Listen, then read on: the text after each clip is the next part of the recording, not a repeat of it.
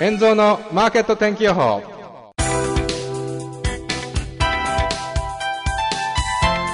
5月18日月曜日。こんにちは円蔵です。今週もマーケット天気予報をお届けします。この番組は毎週月曜または火曜日の週1回更新でお届けしています。メニューとしましてはまず先週の総括そして今週の展望予想レンジイベントなどをお知らせします。そして皆様からの質問の回答や気になる用語解説などを行っていきます。それでは今週もよろしくお願いいたします。この番組は無料投資メールマガジン奥の近道の提供でお送りいたします。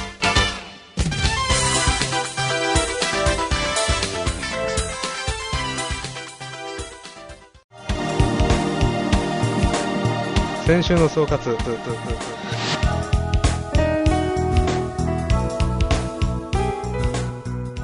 先週は株式の下落とともに円高方向への動きが加速しました。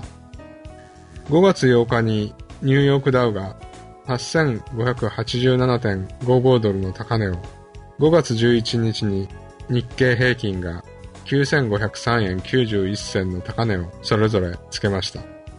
その後ニューヨークダウ、日経平均ともに下落しています。それに歩調を合わせるように円高方向にマーケットは動いています。ドル円は98円台から94円台へ、またユーロ円は134円台から127円台へ、ポンド円は150円台から143円台へ、5ドル円は76円台から71円台へ下落しています。米国株、日本株とも堅調な時は、リスクを取る方向への動きで、ドル売り、欧州通貨買いなどの動きとなっていましたが、ここに来てドル円の下げが厳しく、また株式の下落によりドル売りの動きからドル円以外はドル買いの動きとなったため、結果としてクロス円が落ちる動きになりました。というよりは欧州通貨の頭が抑えられ、ドル円の下落が大きかったために、結果としてクロス円が落ちる展開になりました。以上、先週の総括でした。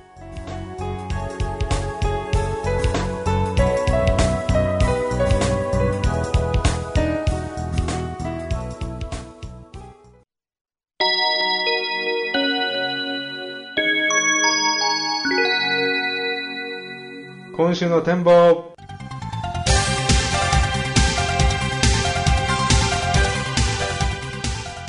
ドル円は3月5日に99円67銭、4月6日に101円44銭、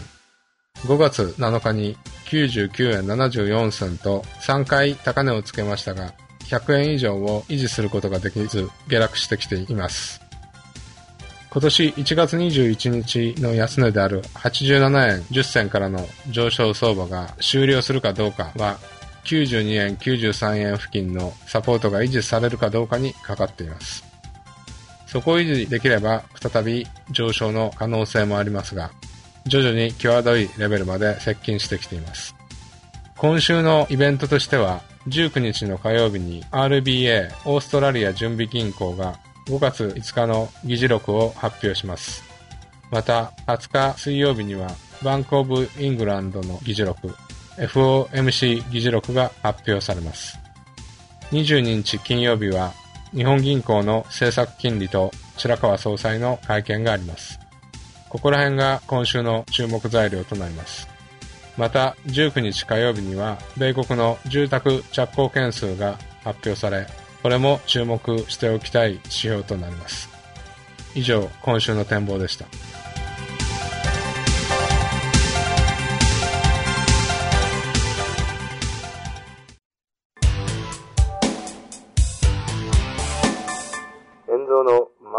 天気予報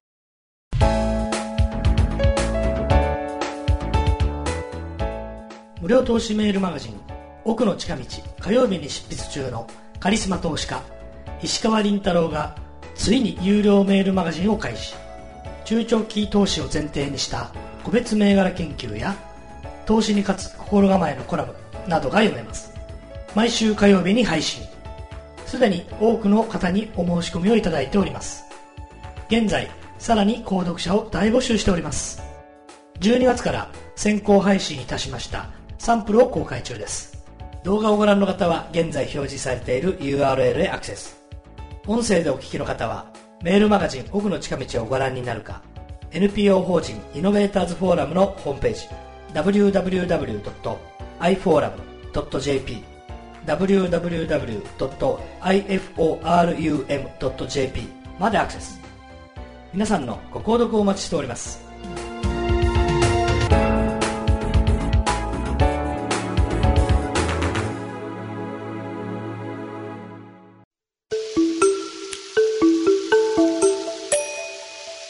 遠蔵のマーケット天気予報。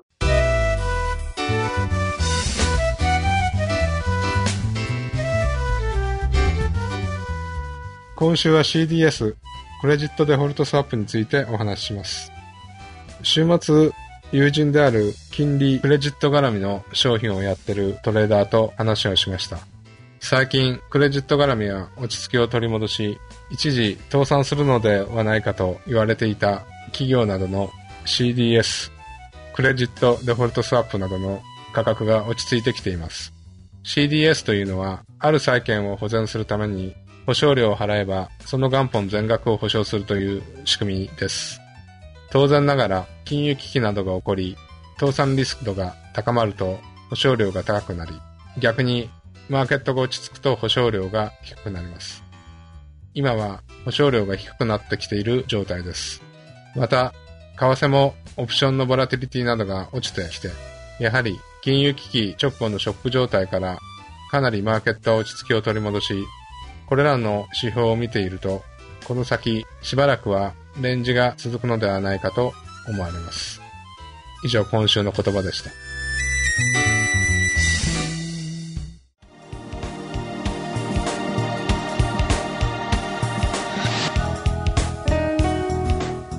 以上今日の内容はいかがだったでしょうか？お便りご質問大歓迎ですぜひ皆さんのメールコメントをお待ちしておりますよろしくお願いいたしますメールの宛先は、遠蔵ポッドキャストアットマーク Gmail.com、yenzo podcast アットマーク Gmail.com です。それではまた来週遠蔵のマーケット天気予報。この番組は、投資情報メールマガジン、奥の近道がお送りいたしました。